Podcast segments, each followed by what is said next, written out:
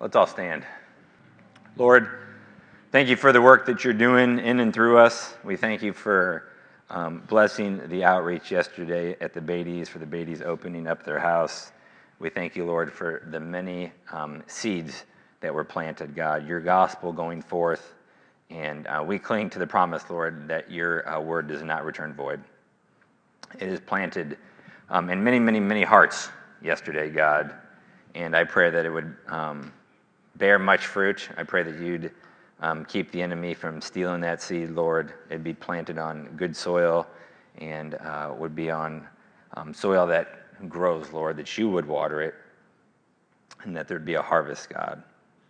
We thank you, God, that your word is true, that um, it is the standard for our life.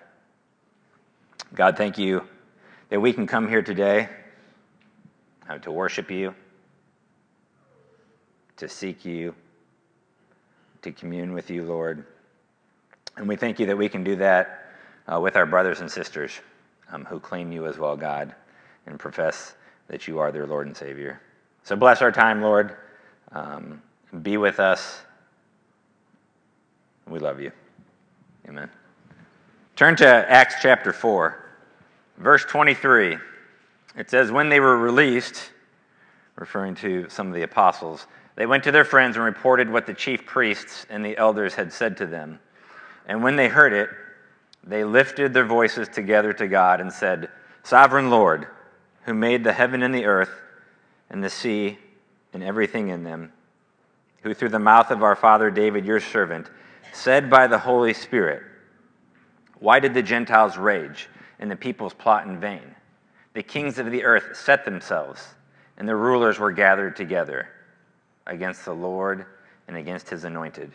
For truly in this city there are gathered together against your holy servant Jesus, whom you anointed, both Herod and Pontius Pilate, along with the Gentiles and the peoples of Israel, to do whatever your hand and your plan had predestined to take place.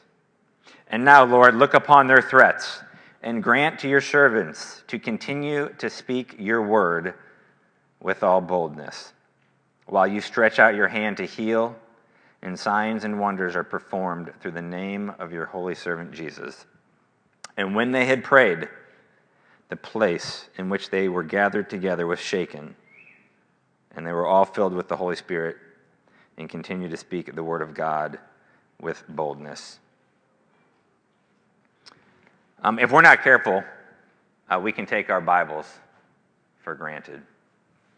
And here we have access to the very Word of God. The Bible does not contain the Word of God, the Bible is the Word of God. And it is here that we can find everything we need to live a righteous life before the Lord. And it deals with all of life's ails. The answers are here, right here. Um, you want to know how to raise your kids? The Bible. You want to know how to be a good boss? Read the Bible. You want to know how to be a good employee? Read the Bible. You want to know how to love your wife? Read the Bible. Um, if we would do this and then live it out, many, many, many, many, many ails in the church uh, would not occur. Um, here's the thing many lives were given to, to get you this English Bible. Did you know that? Many lives. William Tyndale uh, was one of the key people in getting the Bible first translated into English. Okay, a couple went before him John Wycliffe, John Huss. Um, and the thing is this he wanted every person to have access to the scriptures in their language, which was unheard of at the time. At the time, it was in Latin.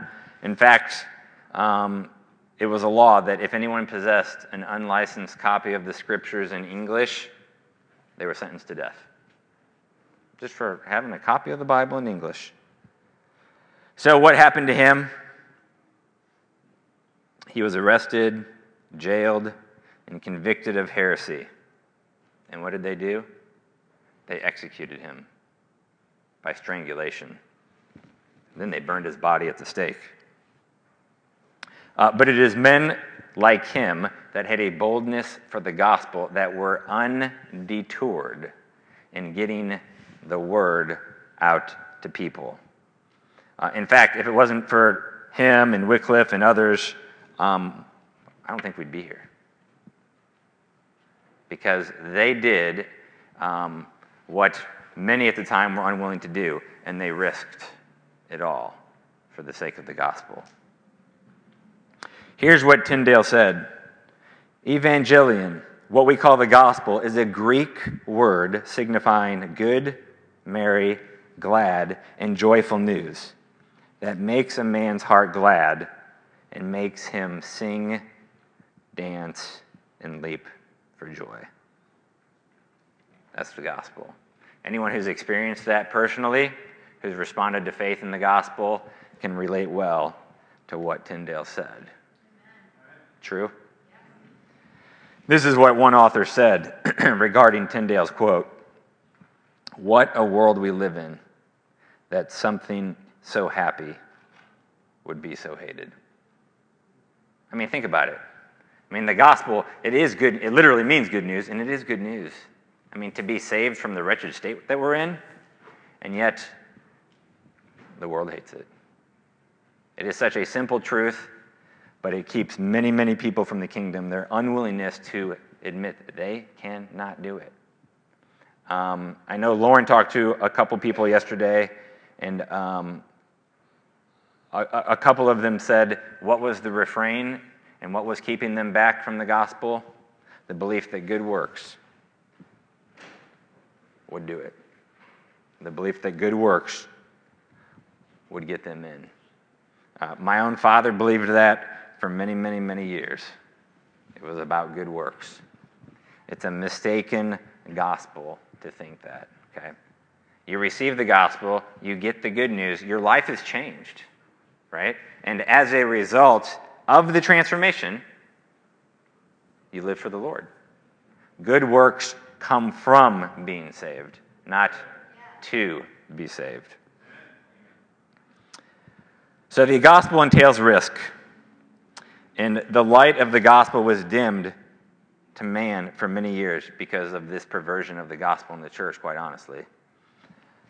Martin Luther and others took the gospel and showed the world how bright it really was. And what has happened since then for the last, actually, this is the 500th anniversary of the Protestant Reformation. 1517, right? The 95 Theses nailed to the uh, church door. Others have come and perverted the gospel. They have tried.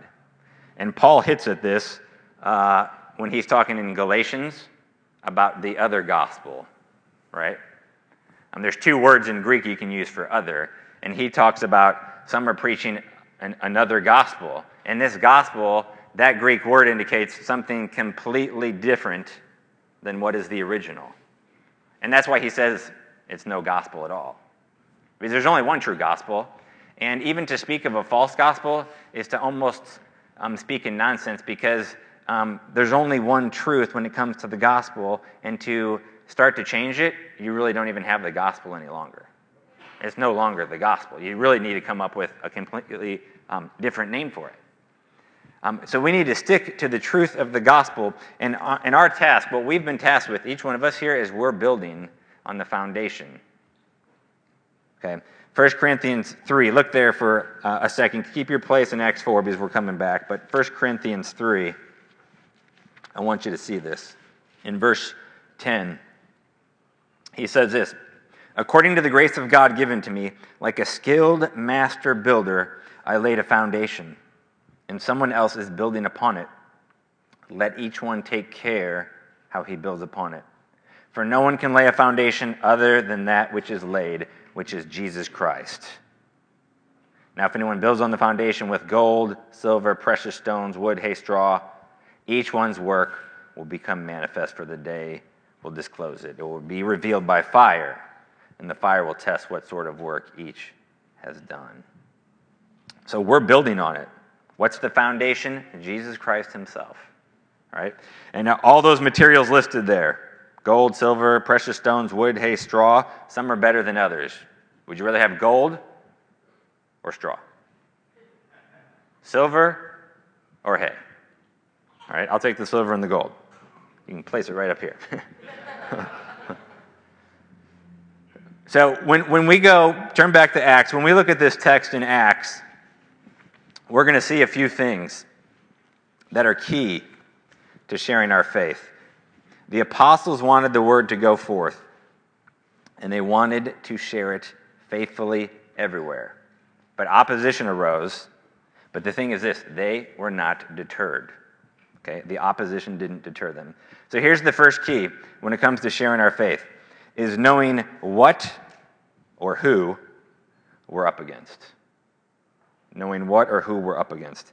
It is helpful to know what we will encounter or who we will encounter when we share our faith.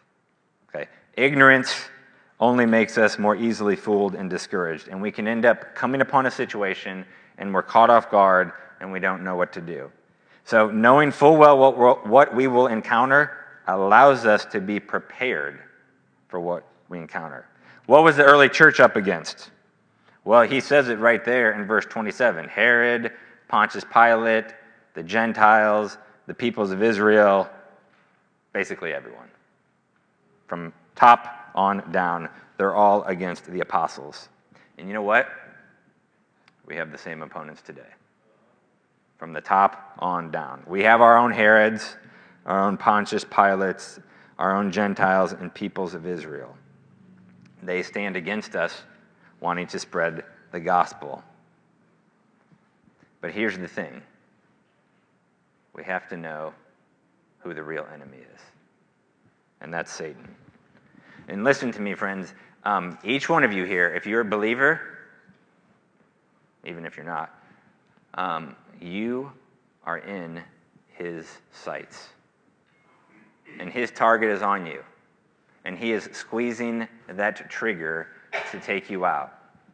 And he will take you out time and time again with shot after shot after shot. And he is quite a good aim. All right? So you are in his sights. He is the one that is the real enemy. Yes, the Herods and the Pontius Pilates, uh, the, the, the, peoples of Israel, the Gentiles. Um, but Satan is the real enemy. And guess what? He cares nothing for you. Nothing at all for you. He will do to you whatever he possibly can do that God allows. So, this is a spiritual fight, and the battle is not against flesh and blood. Think back to Ephesians 6, right? What are we fighting against?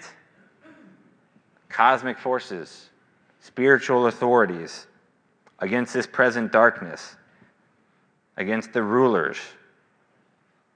All right, all of that is going on in the heavenlies. And if we could just but have our spiritual eyes open for just a split second, I think we'd be blown away. Okay? We get so focused on the tangible and the physical that we forget there's a whole nother realm out there, the spiritual. And battles are being waged. Battles are being waged in your own lives, spiritual battles. So it's a spiritual fight. Guess what that means? We got to do spiritual battle, which means we need spiritual armor. Okay, the armor of God, Ephesians 6. So listen, um, we need to fight for this dying world. People are going to hell. I don't know about you, that bothers me. All right, I know people in hell, and I don't like to think about that. Um, but if I really believe this, then as much as it pains me to think about it, it's true. And guess what? I don't want people to go to hell. It's really that simple. Um, it, it, it is, when you read about what hell is like, it is very, very disturbing. And it never ends. It never ends. So the enemy is real. He's Satan. And guess what? He doesn't want you sharing your faith. He wants this Word of God closed up and put away and put on the shelf. He wants it to get dust on your bookshelf. He wants it in the backseat of your car under piles of other things. He wants you to forget about it. He wants you out of it. He wants you to ignore it. Why? Because this, right here, folks, is God's word. And it's what changes lives. What is Satan? He's the tempter. And I think that's how most often we think of Satan. Because he tempts us and he tempts us, and we're tempted to do this sin or tempted to do that sin, tempted to say this, tempted to say that. Um, but he's also the accuser. Okay, some of those negative thoughts you sometimes have, that might be self doubt, um, but it might be Satan. He's the accuser of the brethren. And accuses and accuses and accuses and wants you to feel like uh, a pile of junk. He does. So he will uh, whisper and whisper and whisper in your ear. And guess what he also is? He's the deceiver. And th- guess what? If I came up to you and said, Hey, I think you're deceived, what are you going to say to me? No. no, I'm not deceived, right?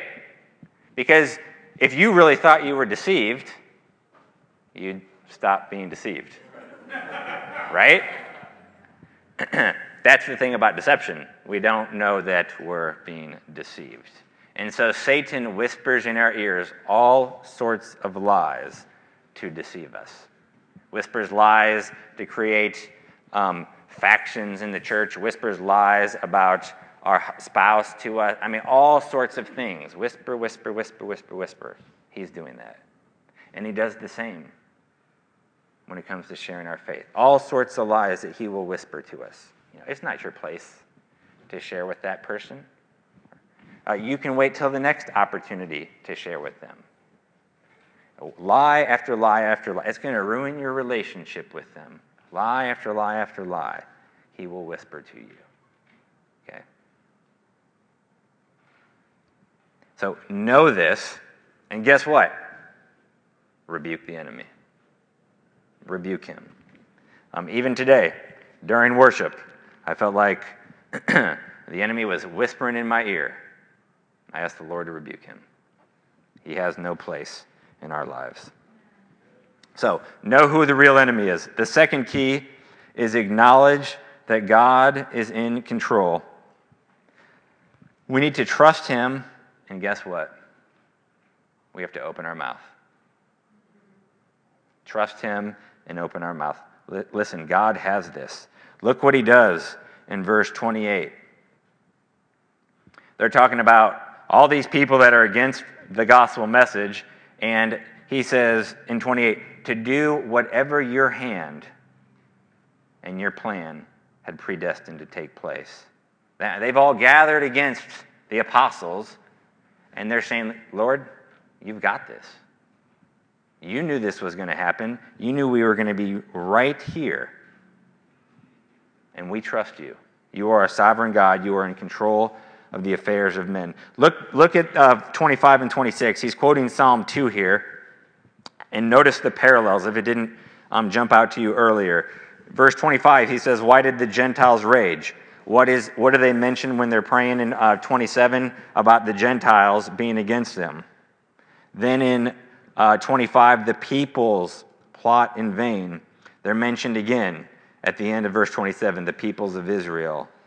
Verse 26, the kings of the earth set themselves. Well, who's the king back then? King Herod, right? In verse 27. And then verse 26 talks about the rulers were gathered together against the Lord and his anointed. And then Pontius Pilate, a ruler of his time, is mentioned. What is Luke trying to do here? He's seeing this psalm fulfilled in their day. So David's writing this way before, and here it is coming true. It is coming true. They're seeing it firsthand fulfilled in their midst. Guess what? It's being fulfilled today in our midst. All right? This psalm is still occurring. Is anything different? No, the Gentiles rage, the peoples plot, the kings of the earth are against God, the rulers gather together against the Lord's anointed. And what do we do? We trust and we open our mouth. Guess what? God is still in control.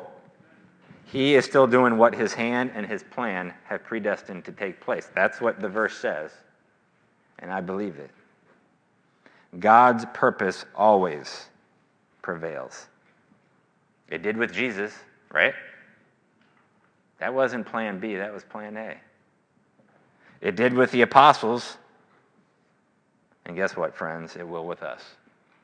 His purposes will prevail. What does the enemy try to do? He opposes Jesus. What happens? He fails. What does he try to do with the apostles? He opposes them. What happens? He fails. What does he do to the early church? Opposes them. What happens? He fails. Time and time again. Guess what? The gates of hell will not prevail. So stand strong. What does this mean for us today? It means this we can't sit back and take it easy.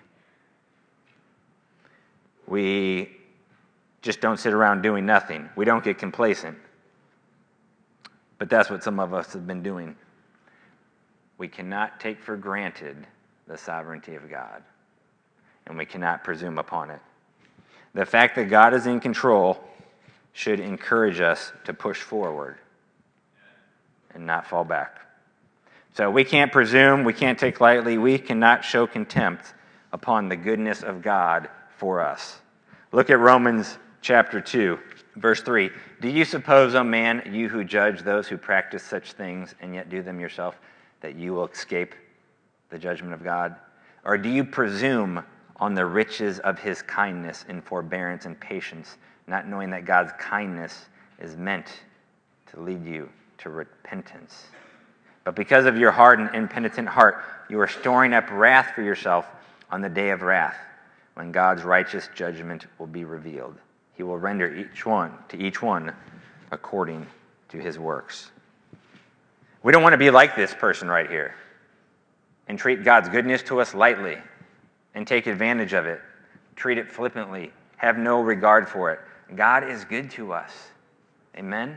Very, very good to us. I mean, we got cars and houses and people are going to eat after church out somewhere at a restaurant. I mean, God has blessed us physically with so much. We're probably the most blessed nation in the world at this point. Blessing after blessing after blessing after blessing. Um, but that's not an excuse for us just to live it up in the life of luxury. We need to use all of those things. I mean, you know, that bounce house yesterday that they rented, guess what? That cost money. And the food that was provided, that cost money. But guess what? We have the resources in America to do stuff like that. And so we do it, we use it. We don't want to have a flippant attitude when it comes to God's sovereignty. Just like a, uh, God, God will do it at some point.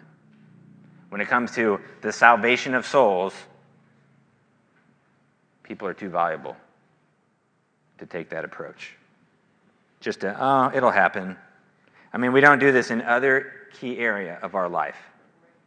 You know, with your kids' schooling, uh, it'll happen. Right? We make some plans. You lose your job. You need a new one. Uh, it'll happen. No. We're filling out internet application after internet application after internet application after internet application. All right? We do something about it. It's the same with the gospel. If we just take a, uh, it'll happen. Sometime I'll share my faith. Guess what? It won't happen. It just won't. Um, it kind of caught me a little off guard with the evangelism book that we just went through in our life groups when he talked about sharing our faith being a spiritual discipline. And one of the reasons it caught me off guard was because I've read a number of books on spiritual disciplines, and I've never seen that mentioned before. Never seen it mentioned. But as I started to chew on it and have continued to chew on it, um, I mean, one of the key lifebloods of a believer would be wanting to tell other people about our Lord and Savior. I mean, that seems like it'd be kind of essential. And so I've come to agree uh, with the author from that evangelism book. I mean, it is it's a discipline. And we talked about it in our life group. Well, why is it a discipline? Because you have to be disciplined to do it. Right? I mean, you have to come up with some kind of routine or some kind of plan, else it won't happen. You'll fall back into the uh, it'll happen. If you're not gospel focused and looking for those opportunities, then they will slip by and you won't even know that they were there in the first place. That is what will happen. Look at Matthew chapter 3. In verse 7, it says, But when he saw many of the Pharisees and Sadducees coming to his baptism, he said to them, You brood of vipers, who warned you to flee from the wrath to come? Bear fruit in keeping with repentance. And do not presume to say to yourselves, We have Abraham as our father. For I tell you, God is able from these stones to raise up children for Abraham. That's what the very Jews were doing back then, presuming upon their lineage, really. Oh, we got Abraham, we're good. They were presuming on something that they shouldn't have on. Jesus is driving straight to the point. It's not about what's gone before or what anyone else has done, it's about what you're doing. Bear fruit in keeping with repentance. That's great that you got Abraham, he's saying. Uh, there needs to be evidence that you really are of Abraham's. And, and here is one key thing I think it com- when, when it comes to sharing our faith. Here's what I think many of us don't do it. Is one word boldness. Boldness. We are lacking boldness. I mean, think about it just for a second. If you had boldness, you'd share. Why? Because you'd be bold and you would do it. And it's that, that tepidness that pulls us back. There's a simple answer there's a simple solution. We ask the Lord for boldness. We ask Him. This is what they're doing back in Acts. And now, Lord, verse 29 look upon their threats and grant to your servants to continue to speak your word with all boldness. I mean, this is what they're praying. And now, comma, Lord, they're addressing Him, Kurios, Look upon their threats and grant to your servants to continue to speak your word with all boldness. That's what they're praying. Lord, give us boldness. Notice what they didn't say. Look upon their threats and remove them. Look upon their threats and destroy them. Look upon their threats and protect us. No. What do they ask? Look upon their threats and let us speak your word with boldness. Why that focus? Because the important thing was not their protection. The important thing was not their protection. The important thing was not the removal of their enemies or the destruction of their enemies, but the important thing was the word continuing to go forth. That was the important thing. Listen, if God destroyed all his enemies, guess what? There wouldn't be anybody to share with. Right? They'd all be dead. So, our problem is this too often, all of you and me, we ask for lighter loads instead of stronger backs. We want our loads lessened. Lord, if you just did this, then I'll share. Lord, if you just do this, then I'll share. I mean, we got all these reasons. And what are those reasons? We're asking the Lord to lighten the load. Instead, we need to ask the Lord to strengthen our back. Strengthen our back, God. Whatever you put, I will bear it and I will do it. Strengthen my back, Lord. So we need to ask for boldness, not removal of obstacles. Our first prayer is for boldness. Because if we have the boldness, the obstacles won't be a problem. Why can I say that? Because it wasn't. I mean, if anyone was going to be stumbling it would have been the apostles in the first century with all the obstacles put before them death itself. And if the uh, threat of death did not hold them back, then the threat of someone laughing at us should not hold us back. So, boldness should be sought out. Look what happens. They pray for it in verse 29 and verse 31. It's answered. And when they had prayed, the place in which they were gathered together was shaken, and they were all filled with the Holy Spirit and continued to speak the word of God with boldness. So we seek him for it. Diligently, we seek him. Repeatedly, we seek him. Unashamedly, we seek him. Now, I don't know if you've ever been, been in a situation before and tried to muster up boldness on your own. Doesn't go so well. It really doesn't. Um, you can't pick yourself up by your bootstraps and hope boldness will just boop, come. Um, it, it's, it's, it just doesn't work. You want to know why? Because it's drawn from an external source the Holy Spirit. He is the one that will embolden you. The key to having boldness is the Holy Spirit. We need to be filled with the Holy Spirit. That's what we're commanded in Ephesians 5, right? Be filled with the Holy Spirit. It's a command. and here, the early church, they want boldness and they ask for it. And what does God do? What is his answer? Look back at verse 31 because you can miss it. And they were all filled with the Holy Spirit. Okay? The first part, when they had prayed. Okay, so they pray, they finish praying. What does God do? He shakes the place. Like, I heard you. Then what does he do? They were all filled with the Holy Spirit. Okay? And what's the result? They continued to speak the word of God with boldness. Listen, I've been in, I've been in many situations where I'm like, Lord, I'm, I'm, I'm praying this prayer. Lord, make me bold. Make me bold. I don't know what I'm doing here, what's going on. Make me bold. Okay? And what is the result, really? The, the Lord fills me with His Spirit to be bold in that situation. It is a cry, a boldness is a cry to be filled with the Spirit. Listen, there's always going to be opposition. Always. Satan is working overtime. Time and time again, we see this in the apostles' lives. Opposition, but guess what? Then boldness. Opposition, and then boldness. Look at 1 Thessalonians 2, verse 1.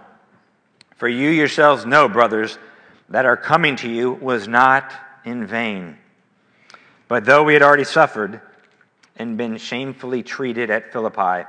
As you know, we had boldness in our God to declare to you the gospel of God in the midst of much conflict.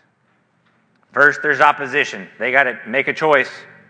What are they going to do? Are they going to tuck their tails and run? Or are they going to stay and move forward? There's only two options boldness or cowardice. Guess what? opposition occurs, we rely on the Lord and we ask Him for the boldness. He fills us with the Spirit, and then we see God work. So believe, truly believe the Lord will work through you as you witness. You need to believe. That's the fourth key thing. Believe the Lord will work through you. Look what he says back in verse 30 of Acts 4. They're praying, Lord, stretch out, stretch out um, your hand to heal.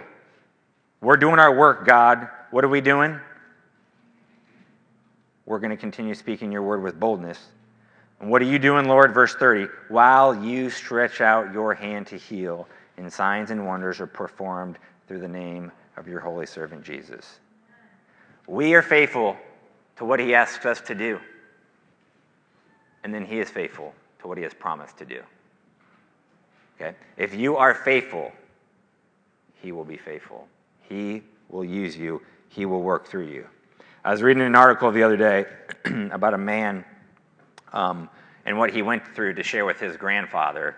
Um, his grandfather was um, somewhat of a well known, famous French actor, uh, Georges Lecan, and he was an atheist. And when this um, guy writing this article first got saved, um, he talks about I grew up with my grandpa and he taught me French and we went fishing and hunting and these different things. And then I got saved And my atheist grandpa was like, What's wrong with you, basically? Because he shared with him, right? Um, and so over the years, you know, he's living in, in, in France, and this guy's in America.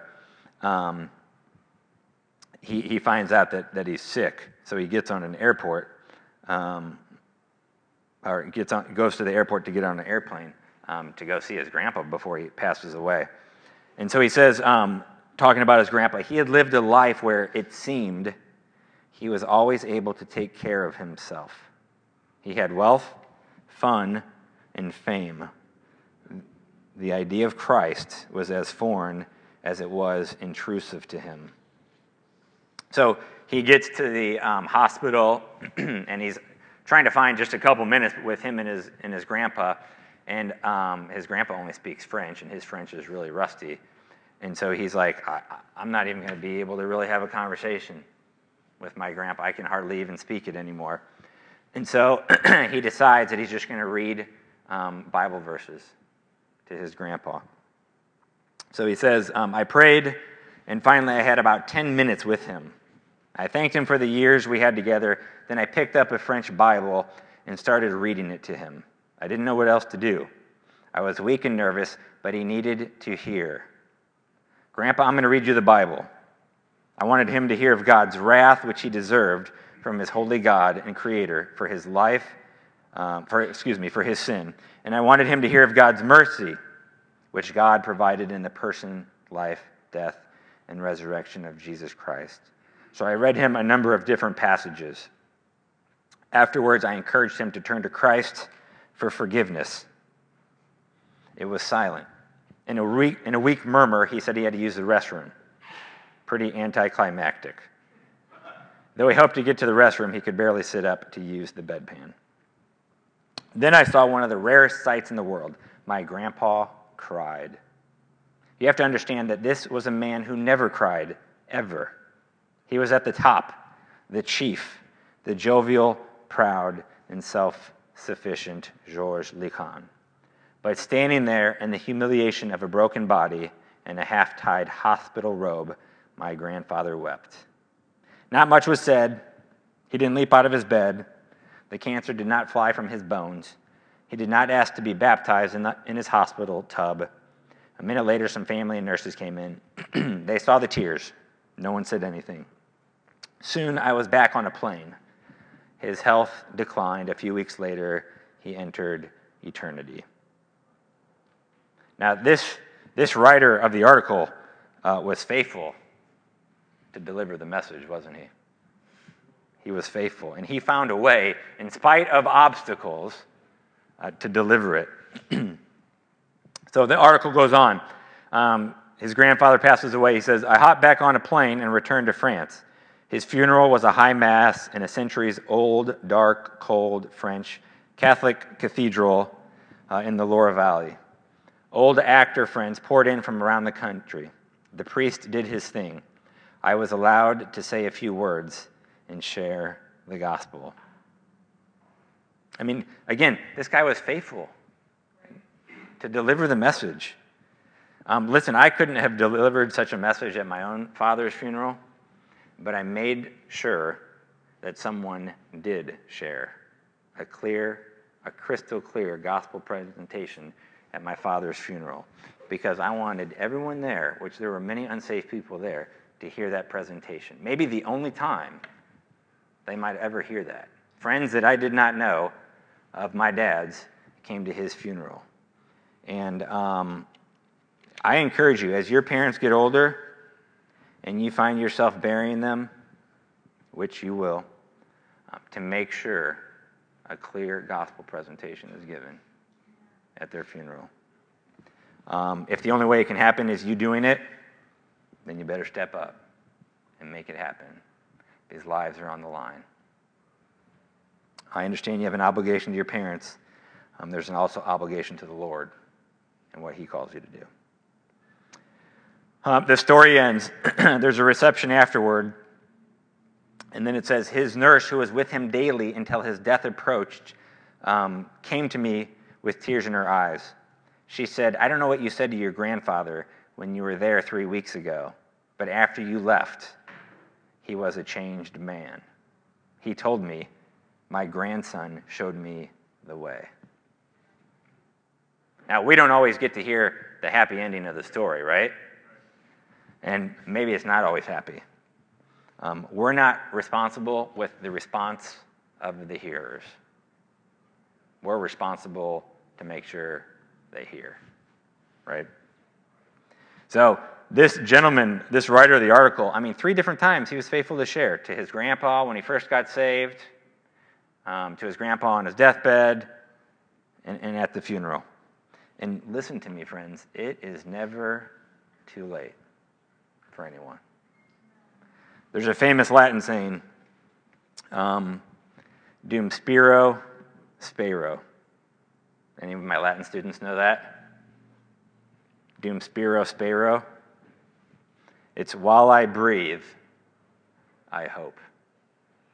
While I breathe, I hope. Um, while there is breath in a person, there is hope for salvation. So don't lose heart.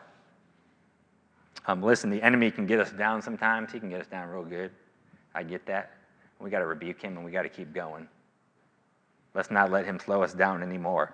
Because guess what? Um, he might have some power, but he does not have all power. That is God and God's alone, and He is sovereign and He's in control. And it does take a boldness for us to share our faith. To take, usually, it's that like first five or ten seconds, if we can just take that little step, open up that door, we're in, and we can share. But that boldness comes from the Father through the Spirit. And if, we, if you're not feeling bold, ask the Lord. Trust me, I ask Him for boldness a lot. And He answers. So we're called to join Him in His work. And listen, idleness is not the way of His children. He wants us to work. And sharing our faith can be hard. I understand it's hard for me. Um, the more I share, um, it, the, the easier it gets. But it never gets easy at least for me. All right, if I'm sharing and sharing, it gets it gets easier. Um, but for me, it never gets easy. Um, but we have to do it, and I do it because I love my Lord. I do it because I really do love my neighbor as myself. And if I if the roles were reversed,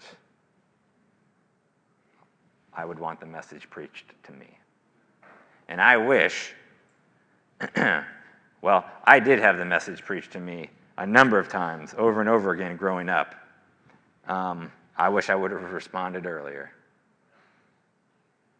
And I'm sure many of you that got saved later in life wished the message would have come sooner. So let's be faithful. We cannot just take a, eh, it'll happen approach. And I believe, I actually believe that God wants to use everyone in this room to share the gospel with at least one person in the next month. That's what I believe. I believe that. Um, I'm going to give you a chance in a second to commit to doing that with me. Just one person in the next 31 days. For some of you, You'll probably be done with that by the end of today or tomorrow. But others of you, I understand. It'll be day 30 and you'll have put it off. Okay? I get it. Um, sometimes we need to be pushed a little. Sometimes we need to be challenged a little. And um, once a month, that's not too much for the Lord to ask us to do, for any of us. All right? Listen, hey, I am not Mr. Extrovert, okay? Um, I know I'm up here behind the pulpit, right? Speaking for however long I do. Um, that is more a work of God than you know, all right? Trust me.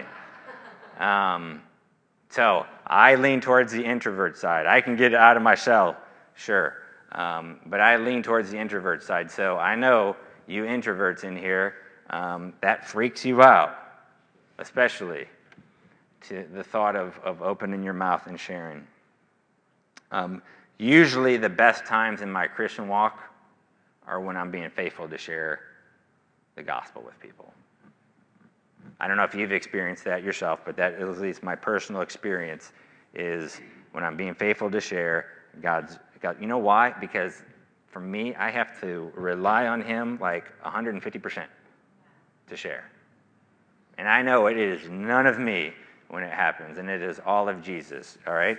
If you want to see God do an amazing thing, come see Him, um, you know, use me to share with someone, because it's not me at all, all right? I'm in 150% reliance upon Him to do it. And uh, the inside of me is usually freaking out every single time, okay? So I'm not trying to make it look like it's easy. Um, it's not but I do think it's something we can do. Um, I know it's something we can do. So I encourage you um, to make that commitment with me. Let's pray.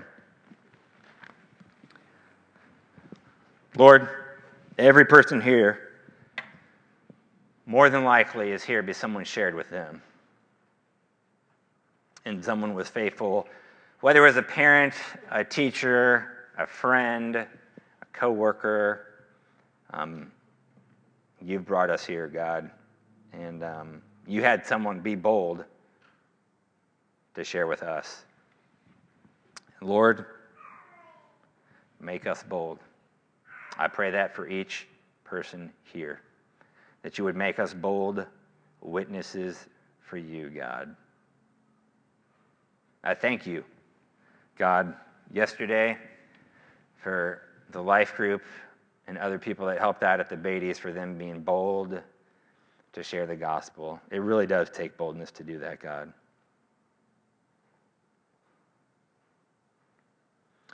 So, God, make us bold. Um, if you are going to commit with me, my brothers and sisters, in the next month to share with one person, would you raise your hand? One person. All right, thank you. God, many, many, many, many, many hands went up. Um, your gospel is going to be shared 50 to 100 times, at least, by this church in the next month. 50 to 100 seeds, Lord, planted. Um, make those divine appointments. Let us have a discipline about it in sharing God. Um, some of us need to walk out of our comfort zone, Lord. Some of us need to be shoved out of our comfort zone. Um, do that, God. Um, let us not be complacent with this. Lives are at stake, God. The building is burning, and we are the firefighters to rescue the lives inside the building. So do that, God. I pray over the next month. Um, we would hear these stories. There's no failures in witnessing for you, God. They are always a success if we depend upon you, rely upon you, and speak for you, God. So I pray for my brothers and sisters and myself as well that you would be with us as we open our mouths and share the hope of the glorious gospel of Jesus Christ. Amen.